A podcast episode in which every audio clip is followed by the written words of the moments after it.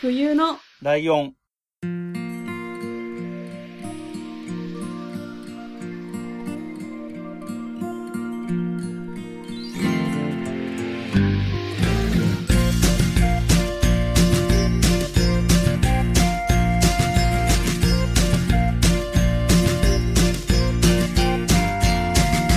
この番組は山梨県出身以外共通点のない2人がそれぞれ好きなことを話す番組です。冬のライオン第179回、椿ライです。真冬です。よろしくお願いします。よろしくお願いします。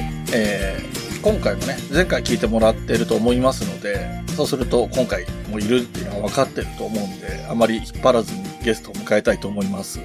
えーうさこさんです。よろしくお願いします。よろしくお願いします。よろしくお願いします。はい。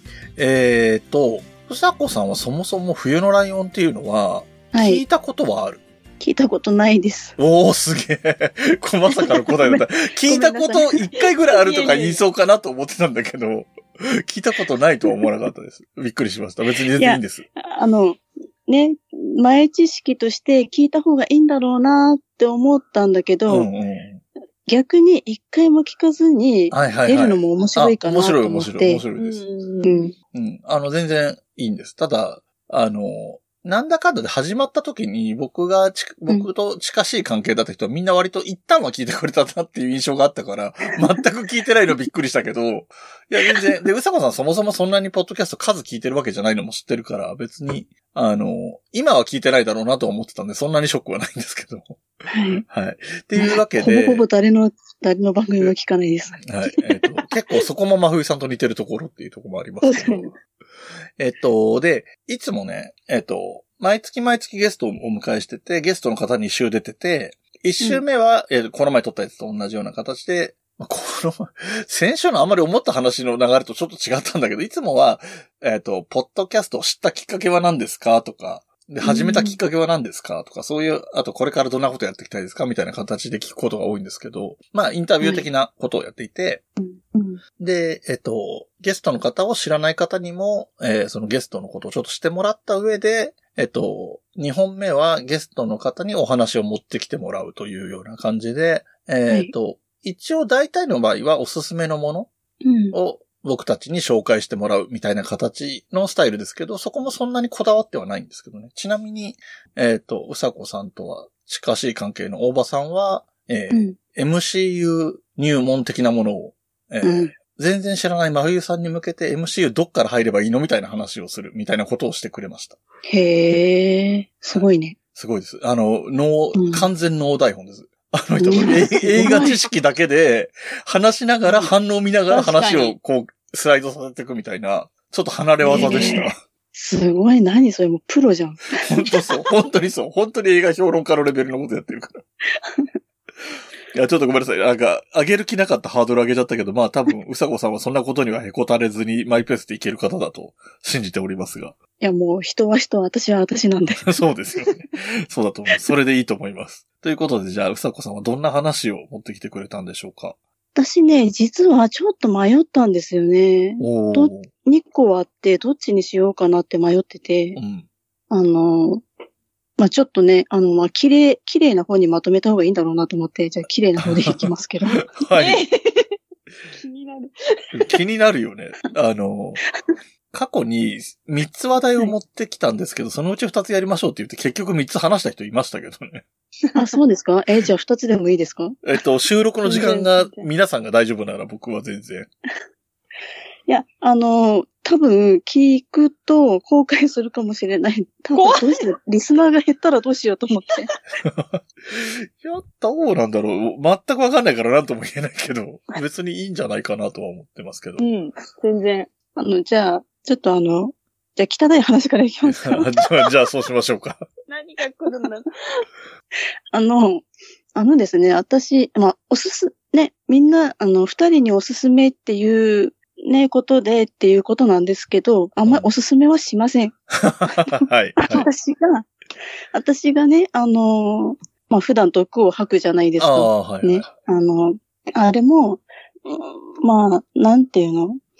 まあ、あれはあれで別に、ね、本当に、その人が嫌いで悪口言ってるとか、なんかね、ストレス解消のために言ってるわけじゃなくて、まあ、愛のあるいじりだと私はちょっとね、思ってもらいたいなと思うんですけど、はいはいはいうん。まあ、ね、あの、ストレスが溜まるじゃないですか。うん。で、そういう、そのね、はいはね、誰に向かっても毒も吐けないわけじゃないですか。うんで、そういう時に何をするかっていうと、まあ YouTube なんかを見たりするわけですよ。はいはい。で、その時に、うんあのですね、私が最近ちょっとハマってる動画がですね、はい。あのー耳掃除をする動画があるんですよね。はいはいはい。おー、はい。うんなんか、最初になんかツイッターか何かで、この耳掃除をして、なんか、このスッキリ、スッキリする、綺麗になるのを見てスッキリするっていうう、んつぶやいてる人がいて、で、うん一体それはどういうことなんだろうと思って見始めたのがきっかけなんですけど、うんうん。うんなんか実際見てみるとやっぱりね、あんまりまあ綺麗なものじゃないじゃないですか。そうね。うん。ううん。ん。だから最初、うわーっと思いながらも、うんでもこれが綺麗になってってスッキリするんだろうなうん。っていうちょっと期待とかうんもありながらもう見続けるわけですよ。うん。でまあどんどん綺麗になってって最後、スッキリしたっていうところで、あ、なるほど、こういう感じかって。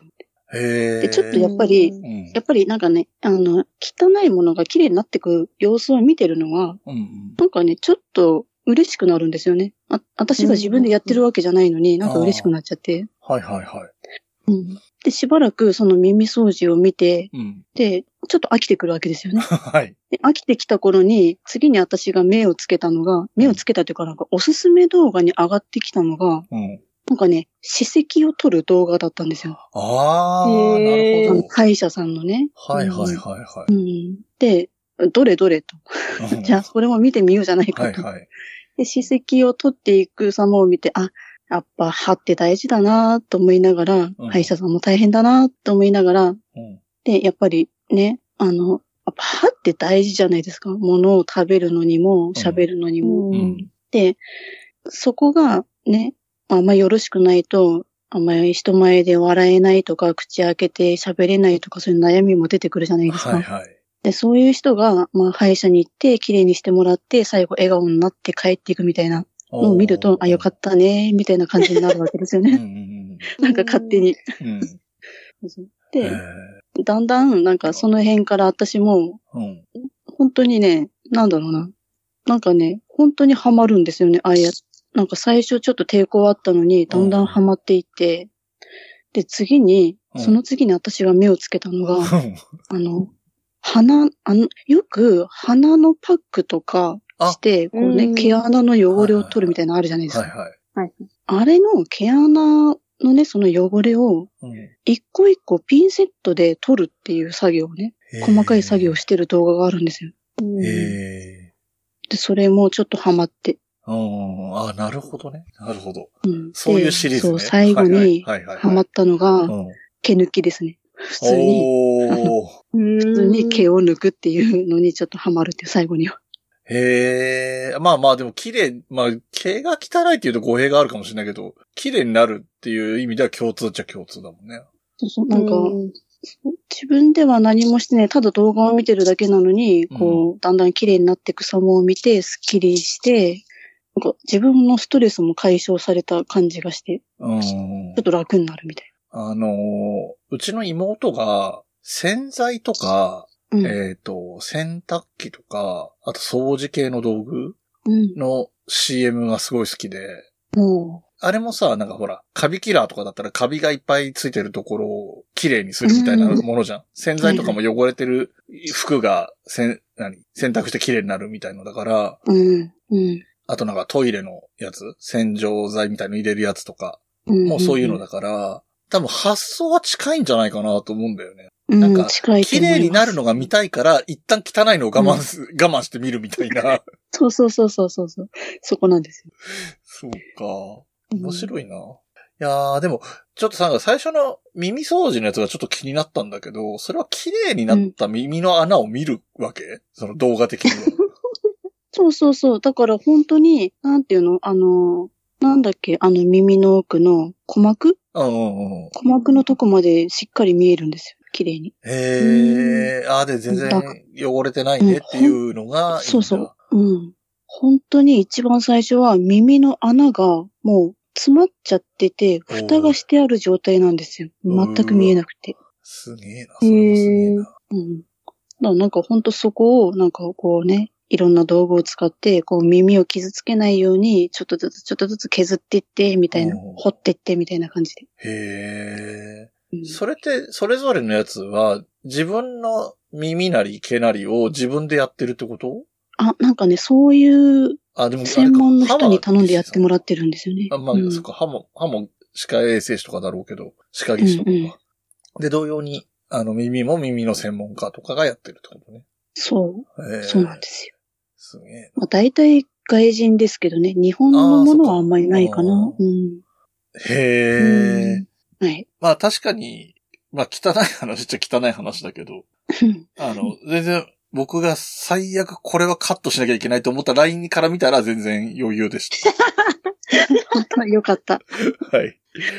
で、なんか、うん、まあね、汚い話っていうか、綺麗になる話っていう解釈ができるのでね、いいんじゃないかなと思います。そうだね。うん。ま冬さん、その、その会話見てそうじゃない、いや、私ちょっとあの、人体がちょっと苦手で、うわーすげえとこ。ああ、そっか。あの、出てきたりして、みなんか、みんないいって言うから見ようかなと思ったことはな、あの、思ったことはあったけど、踏み出せずにいて、でもちょっと思ったことがあるんですけど、うん私昔なんかゴミ屋敷に住んでる人と付き合ったことがあって、はい。でも、その、なんだろう、まあ、ゴミがあるわけじゃないんですけど、物がすごいいっぱいあって、それをみんな汚いって言ってたんですけど、そうじゃなくて、水回りが本当にやばくて、うん。うん。黒い台所なのかな？みたいな。もともとみたいな。銀だったとは到底思えないみたいなところがあってう、んそれを私全部銀色に戻したことがあるんですよ。うんおすごい。で、それをなんか結構いろんな人から、その、愛だね、みたいな言われたんですけどはいはいはいそういうこ、愛とかは本当に関係なくてうん、めっちゃ楽しくって、それが。ああ、うんやれば成果が出るからね。分だけそうだね。自分家の掃除って、うん。やっぱりそんなにしないことないから、そうならないじゃないですか。あだから本当に一こすりでもう銀が見えるみたいな。うんあ。あ、そうかそうか。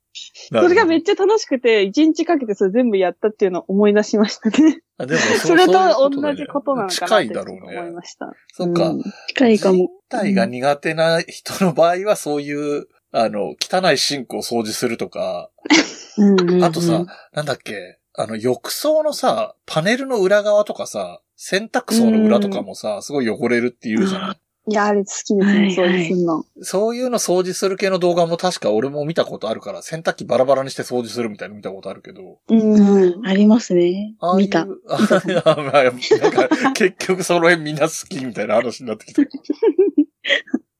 ええいやいや、面白かったですね。じゃあもう一本あるってことなんで、このぐらいの感じだともう一本全然いけそうなので、え、もう一本、次に行っちゃっていいのかな,、ないいいのかな？はい。うん。いいですか？はいあの、はいえっとね、あの、まあ、冬のライオン、一回も聞いたことはないんですけど、うん。まあ、今までに出てきた人が一体どんなプレゼンをしてるのかってちょっとタイトルをね、遡って見てたんですよ。うん。うんそうすると、あ、ちょっと被るなと思って、被るけどどうしようかなと思ったんですけど、うん。ちょっと私今これしか話せることないなと思って、うん。いいんじゃないあの、まあ、占いなんですけど、占いか。占いって誰がやってたっけ？なんか、誰だったかな？私たちが占ってあ、占ってもらったのか。うん。占い師の人、占い師が芸人さんだけど、占いできる芸人さんに来てもらってってやつか。うん。ああ、ええすごい。。私は、あのね、プロ、プロでもなんでもないんですけど。うんうん。うん、あのね、あの、ルーン占い、ルーンストーンっていう石を使った占いなんですけど、そうなんだ。へえ。うん、なんかね、あの、まあ、歴史が古くて2000年ぐらい前から使われてる占いらしいんですよ、これってね。うん。でなんかね、北ヨーロッパのゲルマン民族が使ってたみたいな歴史があって、んで、これですね、あの、こう石にこう文字を彫るんですよね。一つ一ついろんな文字を彫っていて、うん。で、24個の文字が書かれた石と何も書かれてない一つの石。で、その24と1で25個の石をこう混ぜて、うん。じゃらじゃら混ぜて、で、一つ取って占うみたいなシンプルな占いなんですよね。うーん。うん。まあ、うん占い方はいろいろあるんですけど、本当に一番シンプルなのは、まあ、例えば、朝起きて、今日の私の運勢って言って、うん。一個引くみたいな、おみくじ感覚で占えるっていう、本当お手軽な感じなんですよね。うん。で、これが、なんで私がこれをハマったかっていうと、まあ、その、25個っていうところで覚えるのも少なくて覚えやすいっていうのもあるし、あのですね、この文字、文字の意味がですね、あの、まあ、最高、最高の神って書いて最高神のうんオーディンっていううん。意味のね、この文字があったり、うん。あと、雷の神ねうん、雷の神、ソーンっていううん。意味の文字があったりはい。するわけですよ。うん。で、そこまで聞くとね、あの、ちょっとピンと来る人はピンと来るかもしれなくて、うん。あの、アベンジャーズとかね、はい。あのそういうね、映画に出。てくる、うんオーディンとか、うん。ね、雷のソーがいるじゃないですか。はい。まあ、まさにその人なんですよね。ううんんで、私の大好きなロキ様も出てくるんですよね。はいはいはい。まあ、ここに、うん、ここに直接関わってはないけど、うん、ロキ様も、あの、関わってて。で、その歴史を知ったときにうん、一気にハマっちゃって、ああ、なるほど。面白いと思うって。ん。うーん。うんそうなんですよ。へえ。そうかそうか。北欧神話みたいなんだもんね、もともとね。そうなんですよ。そうなんですよ。まさに。え、その石を持ってるってことですか？そうそう。あのね、なんか、あのー水晶とか、アメジストとか、アクアマリンとか、いまあなんかいろいろあるじゃないですか。うん。うんあれ、まあ、あの、何？あの石自体にもなんか、まあ、効能っていうか、なんか意味合いがあるじゃないですかう。んアメジストは何にいいとか、うん。まあ、例えばローズクォーツだったら恋愛にいいとか、うん。なんか、その石の特性も持ちつつ、なんか、これだったら、まあ、仕事だったらこの石を使って占ったらいいかな、みたいな、合ってるかな、みたいな。恋愛占うときは、この石使って、みたいな。うん。まあね、別にそれに限ったわけじゃないんですけど、でも比較的適性のあった石っていうのがいくつかある中にはあるってことだ。うんそう一応ね、あるんですよ。で、それの石、まあ、私も今2種類持ってるんですけど、うん。私、あの、2月生まれなんで、アメジストが。誕生石なんで、一応アメジストと、あと、オニキスっていう黒い石があるんですけど、はいその2種類を持ってて、うん。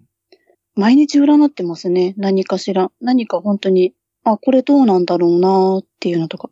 例えば、うん。私今、就職活動中で仕事探してるんですけど、うん。うんこう求人を見つけるじゃないですか。うん。ルーンさん、この、この求人に応募していいですかって言って、イエス、ノーでこう占うみたいな。へえ。へえ。そう、やってますね。そういう感じで。え、それ、その、なんかすごい手軽そうな感じで今話してるし、今手元にあるのかどうかわかんないんだけど、例えば、はい。真冬さんの何かを占うとかって、やろうと思えば今できる話なの、この収録の中で。あ、できますよ。ええ。なんかやってもらいなよ。せっかくだから。やりますか？いやいや、やってほしいです。いや、これで、ははい当たらないって、外れですとか言われても、あ いやいやいやいや。いや、一応基本的には未来を占ってもらえば、当たるか外れるかはわかんないんだけど。なんかえ、、なんだろう、どう、どういう。なんでも、ジャンルが？し仕事でも恋愛でもじゃない？いや、じゃあ、それは恋愛で。えっと、じゃあちょっと俺の方から補足すると、今彼氏がいる状況で、はい。はい恋愛だから、なん、どういう占い方すればいいのそれって。難しいですよね。どううんうん。えっと、結婚しても大丈夫かな？ってあいうか、結婚できんのかなっていうのも心配です、あ、ああ、そうね。あのー、一つ、あの、はいこれ、あれなんですけど、うんもう本当に事細かく明確に、この人といつ私は結婚できますかって、年内にできますかとか、はいはい。なんかこも細かく聞いた方がいいらしいんですよ。あえ怖あ、なるほど。えっと、うん、極端なこと言うと、イエス、ノーで答えられるようなところまで厳密に質問した方がいいってことだ。そうですね。じゃあ、できるた例えば、例えばだよ、真冬さんがどう思うかわかんないけど、はいその真冬さんの状況で言うと、真冬さんが30歳になるまでに、今の彼氏と結婚できますか、うんそれとかだと、思いました。同じこと考えてるのかい。割と答えやすいのかな？今のうさこさんの説じゃあ、それでお願いします。はい。いいですか？それでじゃあ。はい、怖い。え、ちょっとあの、じゃらじゃら言いますけどはいはい大丈夫ですか？はい。臨場感あっていいと思います。はい。じゃあ、真冬さんが30歳になるまでに今の彼氏と結婚できますか？でいいですか？はい。はい。はい。おーふ。はい。出ました。はい。イエス。おおーな、すごい。何が出たんですか、それは。はい。あ、そうそう。まあ、意味合いとしては、イエスの意味合いとしては、まあ、ゆっくりなんですよ。ゆっくりゆっくり時間をかけてっていうことなので、はい。まあ、だから、まあ今すぐ結婚できますっていう、今年来年中にとかじゃなくて、まあちょっと時間かかるけうんど、でもできますっていう。出ましただから。これが来年中にって言われたら、同じ石が出ても、ノーって答えになる感じだよね、きっと。あ、いや、あのね、これは、うん本当にイエス、ノーがはっきりしてて、文字、あ、そうなんだ。でイエスのはもう、そ、あ、入れ替わりはしないんだ。へえ。。しないしないい、うん、しないんですその、ちなみに今出た字のやつは、なんか、そのさっき言ってたオーディンみたいな神様の名前みたいなのがついてるんですか？よ。はいついてますね。えっと今出た石は、うんまあ、アルファベットで言えば B みたいな形の文字で、うん米オクっていう石なんですけど、うーんうわ、はい。はい。まあちょっと、ね、ゆっくり時間をかけていきましょうみたいな感じですね。ええうん今その表みたいなの見たんですよ。おー、あ見。どういう意味か。うんうん。はいですね。母性、成長を見守るみたいなへえ。うん意味が書いてあって。なるほどなという感じです。こちらからすると。へえ、面白いね。面白いです。こんな、なんか単純、単純というか本当にわかりやすくイエス、ノーでも占えるし、うん。本当に、じゃあ、ライドウさんは、じゃあ、どんな人なのかっていうのを占ったりとか、あ、え、やってほしいです。うん合ってるかどうかはね、うん あれですけどっていうところ。はい。じゃあ、せっかくなんで、それをやってみてもらえますか？できますか？今。この状況で。ライドウさん。うん。ライドウさんは一体どんな人物なのか、じゃあちょっと占います。はい。お願いします。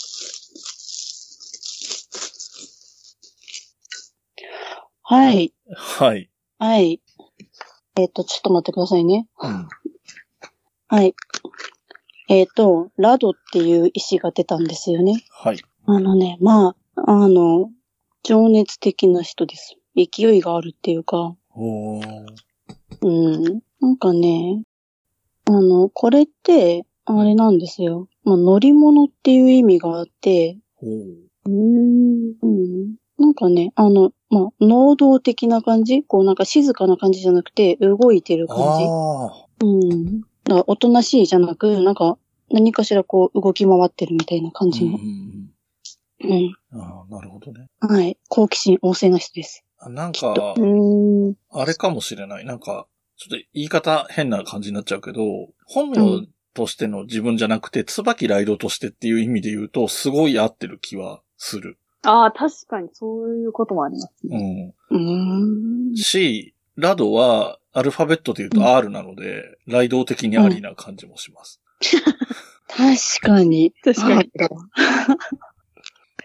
この人はね、あこの人はってあの、あれなんですよ。あの、常に高みを目指す感じですか、うんあー、でもまあそうなのかもしれないね。別に、なんだろう。ポッドキャストで配信のランキングで1位になりたいままでは思ってないけど、増えるようにどうしたらいいかとかぐらいは考えてるから、まあその向上心があるっていう意味ではそうかもしれないよね。うーん。いいじゃないですか。うん。あと、動き回ってはいる。いろんなことをあちこちやったりしてるし。うん。まあ、あとは、打たれ強い人とかね。あー。うん。なんで笑ってんだよ。面白いなと思って。まあでも印象そうだろうなとは思うね。うんえ、ちょっとそれやってほしいです、私も。真冬さんのそれ？どんな人か。はい。そうそう。フルネームじゃなくて真冬だけだと、このポッドキャスターとしての真冬さんみたいなイメージですね。うん。で、真冬さんやってみましょうか。お願いします。真冬さんは一体どんな人物なんでしょうか？ドキドキ。ああ、はい。これは、アンスールっていう文字が出たんですよね。うんはい。この人は、あれなんですよ。頭がいいです。うんやった。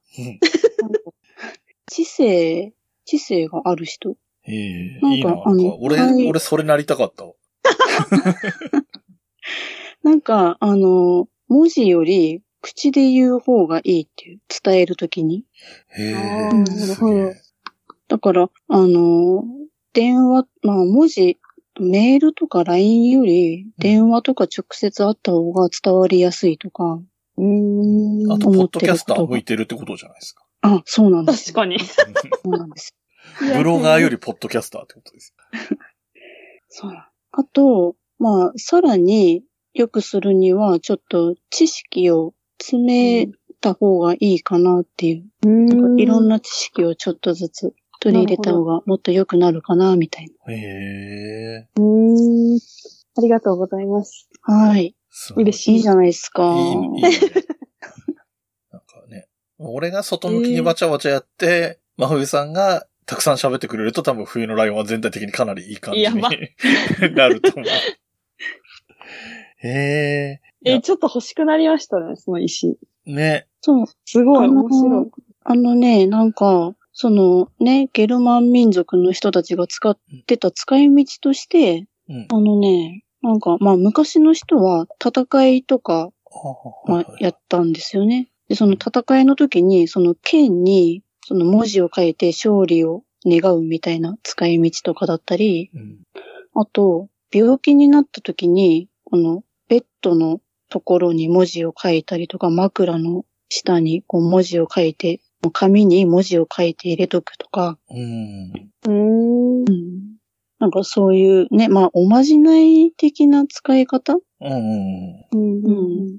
だったり、まあ、あと、例えば、私、あの、まあ、ドライブ行ったりとか、まあ、するときに、こう、出かける前に、こう、一つルーンを引いて、あんまりよろしくないルーンが出たんですよね、この前。うん。で、あ、これはちょっと注意しなきゃいけないんだなと思って、あの、旅行にいい、旅行安全にっていうルーンがあって、うん。で、その石をちょっとお守り代わりにカバンに入れて、あーまあ、ドライブして帰ってくるみたいな。へえ。うー。なんるほどね。そういう使い道だったり、いろいろあるんですよ。今ネットで軽く検索したら3000円台ぐらいから、まあ上は7000円とかももちろんあるんだけど、これ、うん。袋もセットになってて、これ袋の中に入れて混ぜて取るみたいなイメージなのかな？そうです、そうです。ああ、それでこのえ袋がー、常に一緒にあるんだ。へえ、全然、面白い。なんか、あ、いい、いいですよね。そんなに高くないし。そうなんですよ。割とお手軽かなと思うんです。うん。うん。ええなんか、後半、占い大会みたいになっちゃったけど。ありがとうございます。ね。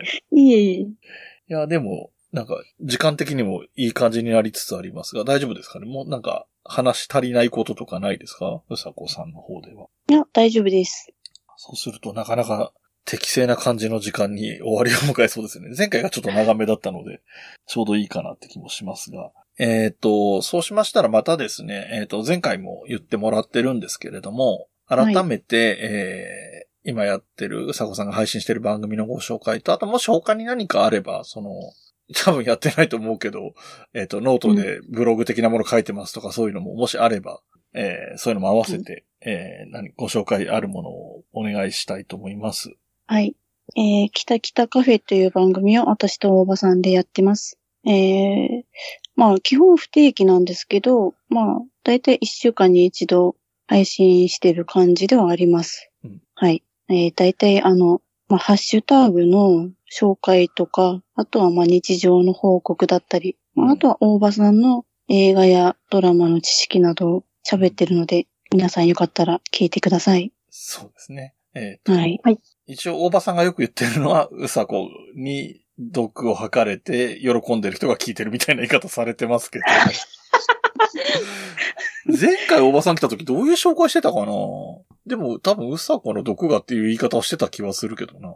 うん確かに私の聞いた気が毒を、私の毒を吐いて喜ぶ人は変態なんですよね。まあそりゃそうだよね。毒づかれてんだからね、普通に。なんか言われてバカじゃないのとか言われてるんだから、そりゃ喜んでたら変態でしょって話ではあるんだけど。はい。えー、基本私は本当みんなね、聞いてる人バカじゃないのって普通に言いますんで、ね。うんあとなんか、すいません。キタキタカフェの CM もさ、グリーンさんが作った CM があってさ、で、あれ、なんだ、台本の流れとかなしで、セリフだけ取って、グリーンさんの方で並べて作ってるらしいから、経緯知らなかったんですよね、うさこさんとかは。どういう CM が出来上がるかとかを。そう、全く知らないで、このセリフ言って送ってくださいって言われて、うん、一体どんな仕上がりになるんだろうと思ったら、あんな感じに。で、その中で、最後の方で、うさこさんが大場さんに、じゃあちょっとやってみてって言って、大場さんが嫌だっていう セリフがあって、あれね、すごい、キタキタカフェっぽいなって思ったんだよね。あの会話。あの、先週かな？あの、まふみさんが大場さんってすごい、あの、何？優しくて丁寧な感じっていうのに、イメージがあるけど、結構呼び捨てにしてて面白いギャップがあるって言ってたのと近くて、うさこさんに何か言われた時に、あの、まあいいじゃないですかとかじゃなくて、ストレートに嫌だって言い切る感じっていうのがちょっと、大場さんの意外性で面白いなと思って。